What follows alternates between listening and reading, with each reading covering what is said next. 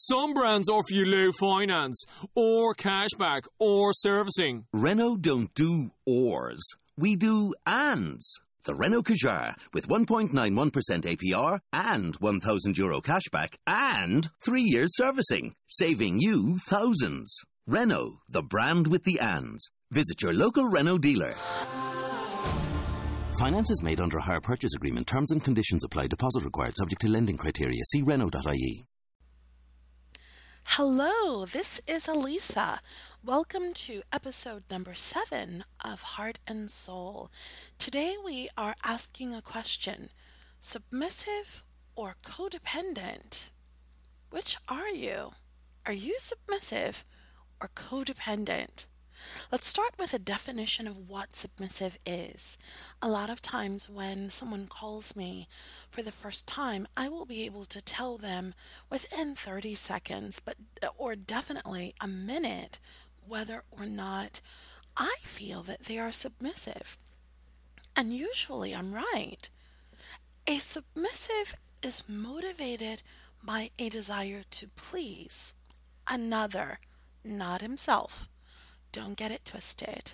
This is not a lifestyle where you submit or you pretend to submit so that you can get what you secretly want.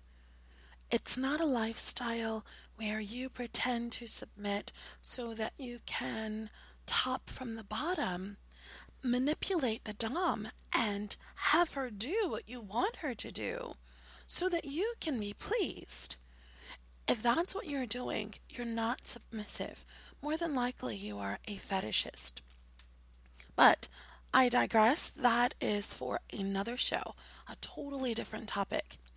A submissive is motivated by a desire to please the Dom. Now, this is interesting because a lot of times you can have a male who's calling himself submissive doing something and he's saying that it's to please the Dom. And this is where I have to explain that you can absolutely do the right thing for the wrong reason. You can touch, you can help, you can assist, you can get on your knees, you can do five million different things that look submissive on the outside. But if you are trying to manipulate, if you are trying to get what you want, that is not submission. Let's turn the coin and look at the other side. Let's talk about codependency. A person who is codependent is a person who, in this context, I'm not going to talk about being codependent in general. I'm going to talk about what it looks like in the lifestyle. It's a person who becomes so wrapped up in the lifestyle and the Dom and his own desires and his expectations of what he wants and what he needs and his desires being fulfilled. And he needs that person in order to be okay. And if he can't have that person, then he's going to fall apart. You know, and if he falls apart, then he's going to act out and he's going to do stupid things to hurt himself or to hurt another person. A codependent person in the beginning will look clingy and needy. But over time, usually that codependency begins to look a little more dramatic, maybe even scary, depending on the person, and honestly, depending on whether or not the person has mental health issues. So, I've run into a number of people who have been like welcome mats. You know, just do whatever you want, and then I will have a place to call home. You know, just do whatever you want. Call me whatever you want to call me, and that turns me on, and I'm going to need you forever, and that's what I need in my life. It can be dramatic, and it can be easy for either side to get swept up into this. But let me tell you, codependency is ugly. Let's talk about the ugliness of codependency. I'll give you a story. Um, I had a sub who was. he presented himself as one who wanted to please me day and night. Now, when I use the word please, I'm not talking about anything sexual. I'm not isolating that. He was very hands on. You know, I want to kiss you good morning. I want to um, gently touch you and touch your shoulder and help you to wake up. And, you know, I want to feed you. And um, he was not a feeder, if you guys know what that is. A feeder is someone who feeds you you know, until you gain like a hundred pounds or something. That's not what he was, but he was constantly in my face, constantly looking for attention, constantly trying to claim me so that no one else could have me. He dressed it up and made it look like, at least through his eyes, he made it look like it was submission, but right away it was ugly to me. It, it's sort of like you know, when you're trying to explain to a child the difference between good touch, bad touch, you know, the, the child doesn't have the vocabulary or the maturity to explain what's happening, but they can tell you that they feel bad. So if you lack the skills to express why this person's presence or why their actions even sort of irk you or make your skin crawl, it's not something that you should ignore just because you lack the words, the vocabulary, or the ability to express yourself. You need to pay attention if you're a Dom or if you know you're in a relationship with a person who's presenting himself as submissive um, and he's trying to draw you into the lifestyle so moving further along with the ugly side of codependency.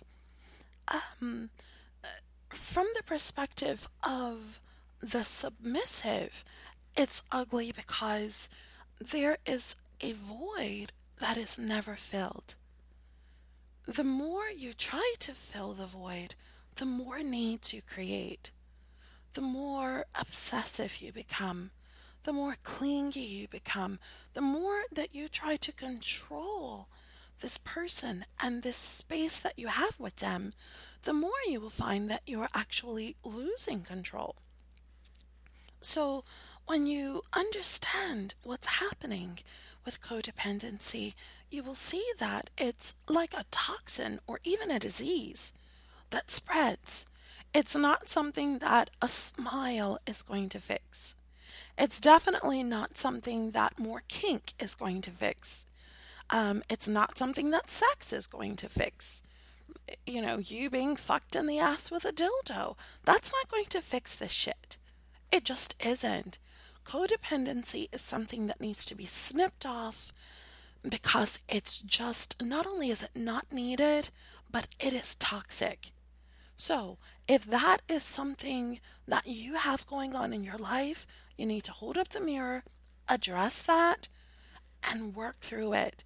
If you are the Dom in that situation, you need to address that because situations can become really ugly for Dom when an alpha male becomes codependent.